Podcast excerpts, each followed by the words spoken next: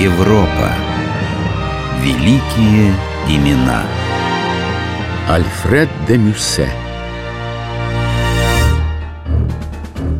Ради всего святого! Помогите! Скорее! На помощь! Ранним мартовским утром 1834 года постояльцы одной из венецианских гостиниц были разбужены отчаянными женскими криками. Мольбы о помощи доносились из номера, где недавно остановились двое приезжих из Франции. К дверям комнаты вели кровавые следы. Хозяин велел послать за доктором и полицией. Как выяснилось, на помощь звала Аврора Дюдеван, французская романистка, известная читателям под псевдонимом Жорж Санд. Но допрошенная писательница не знала, что, собственно, произошло в гостиничном номере. Мы договорились с моим спутником о том, что расстанемся. Нынешним днем я собиралась уехать в Париж. Мой друг ушел вечером по своим делам и не собирался возвращаться. Я уснула в полночь. Под утро меня разбудили хрипы и стоны. Мой друг, весь в крови, в беспамятстве, лежал на полу. Тот, кого Жорж Санд назвала своим другом, получил несколько глубоких ножевых ранений. Непонятно, то ли в драке с бандитами, то ли он нанес их себе сам. Скажите, доктор, он будет жить? Я сделал перевязку, но его нельзя нести в больницу.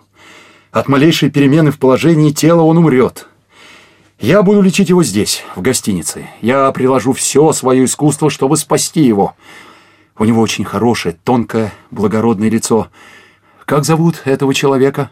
25-летний пациент доктора Паджелла принадлежал к одной из знатнейших семей Франции. Это был Виконт Альфред де Мюссе. В парижском свете его знали как арбитра элегантности, коллекционера женщин и беспечного прожигателя жизни. В мире литературы он был известен как восходящий светил.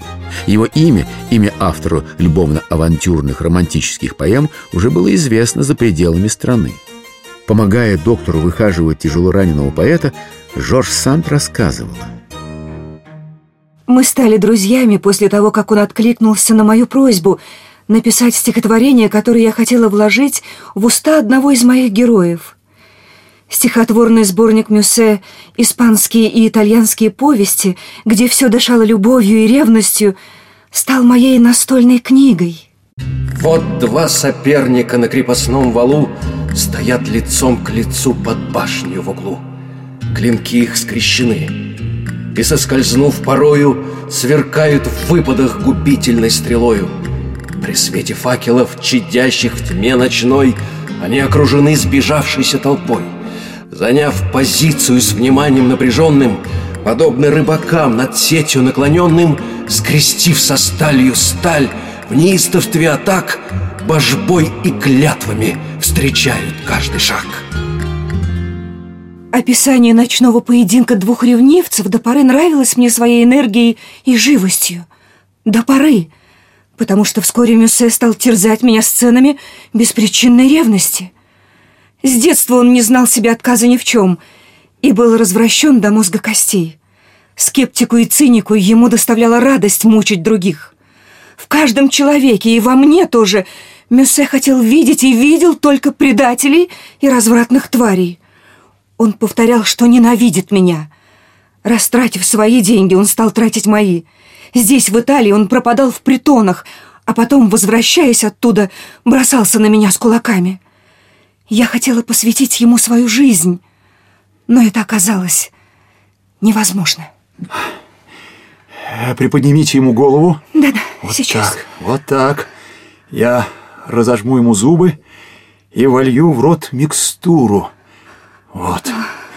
Его нельзя оставлять в таком состоянии. Да-да. У вашего друга не просто нервический припадок, у него... У него воспаление мозга. Да что Да-да, да. Я полагаю, все, о чем вы рассказываете, следствие давней болезни. Наши монахи назвали бы его состояние одержимостью. Если вы бросите его беспомощного и без денег и уедете из Венеции, он попадет в сумасшедший дом. Нет. Пути назад оттуда не существует. Но совместные усилия доктора Паджелла и Жорж Санд принесли свои плоды – Через 20 дней беспамятства больной начал приходить в себя. Однако на все вопросы о том, кто ранил его ножом страшной мартовской ночью, ответа не было. Альфред де Мюссе ничего не помнил. Телесное здоровье его постепенно восстанавливалось, но демон презрения и ненависти к людям, демон болезненной ревности, который не покидал его душу, вскоре вновь овладел всем его существом. Я видел призраков вокруг себя и кричал от страха и ужаса. Те двое, что, не смыкая глаз неделями, выхаживали меня — были сама доброта, но временами мне казалось, или то было правдой, что они смеются надо мной. Мне казалось, или то было наяву, что доктор Пьетро Паджелло, это воплощение врачебного долга, подмигивает мне, берет за руку мою подругу и сажает ее к себе на колени. На столе стояла чашка, и я видел наяву или в бреду, что оба они пьют из нее чай или вино.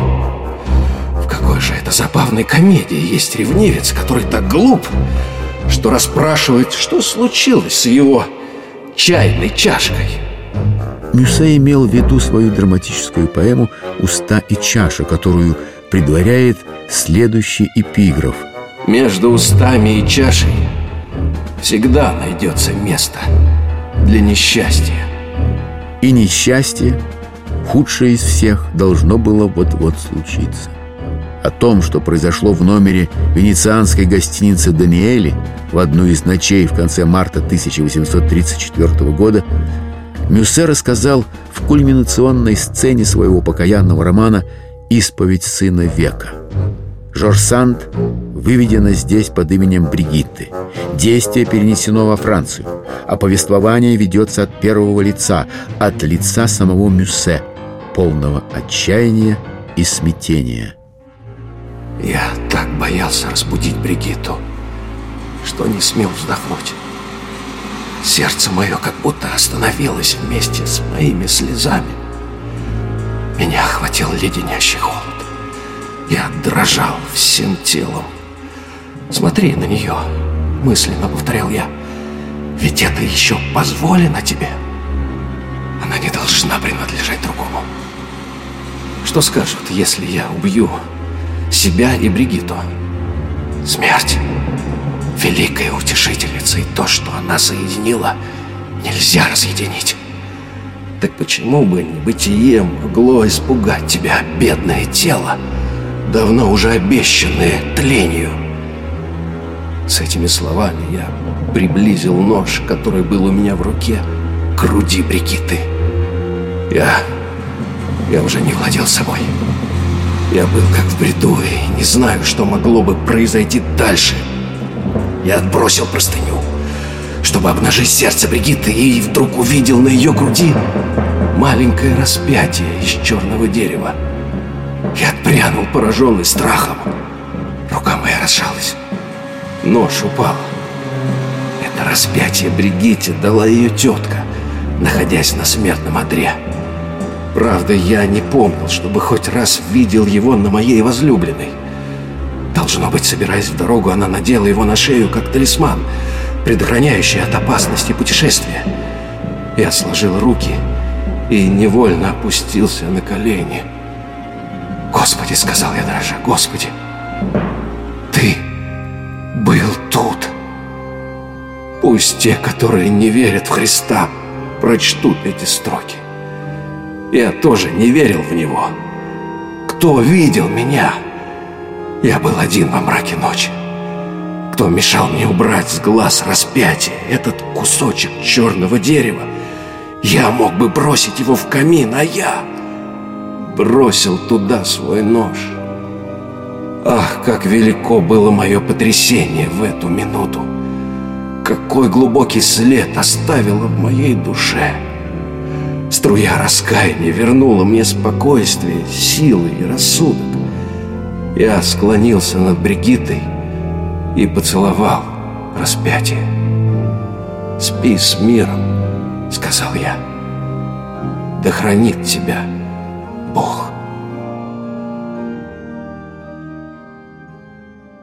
После той ночи Мюссе стал совсем другим человеком. Но я уже не могла простить ему прежних мучений и попытки убить меня. Я ждала, когда он окрепнет, чтобы со спокойной совестью покинуть его. В апреле 1834 года Альфред де Мюссе и Жорж Санд уехали из Венеции и расстались навсегда. Мюссе потерял единственную в своей жизни любовь, но обрел в душе Бога. Аристократ, который в юности относился к литературе как к побочному занятию, отпущенные ему последние двадцать лет жизни, он прожил в уединении, занимаясь литературным трудом. В романе «Исповедь сына века» он создал беспощадно точный портрет потерянного поколения, портрет своих сверстников, молодых скептиков, родившихся в эпоху наполеоновских войн. Он стал ведущим французским драматургом. Если Францию называют «страной поэтов», то в этом есть и заслуга Мюссе.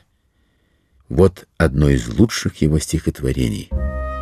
Как только пеликан в полете утомленный Туманным вечером садится в тростниках, Птенцы уже бегут на берег опененный, Увидя издали знакомых крыл размах.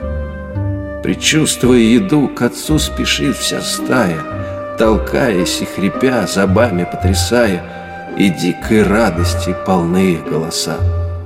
А он, хромающий, взбирается по скалам, И выводок, покрыв своим крылом усталым, Мечтательный рыбак глядит на небеса. По капле кровь течет из раны расстравленной, Напрасно он нырял из глубины морской, И океан был пуст, и тих был берег сонный. Лишь сердце принести он мог птенцам домой. Угрюм и молчалив среди камней холодных, Он плотью собственной, кормя детей голодных, Сгорает от любви, удерживая стон.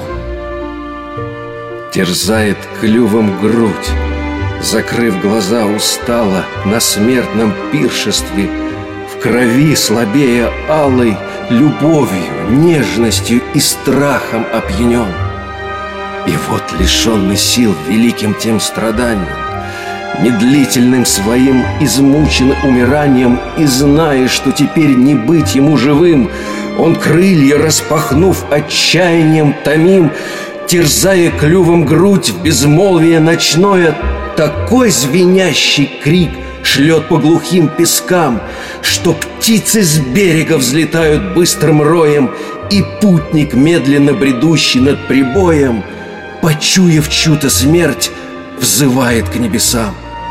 Вот назначение всех избранных поэтов. О счастье петь другим, теряя кровь из ран — и на пирах людских среди музыки и света Их участь — умереть, как этот пеликан. В христианской символике пеликан, кормящий птенцов собственной плотью, означает Христа. Всякий, кто осмелится назвать себя поэтом, должен примерить к себе строки этого стихотворения.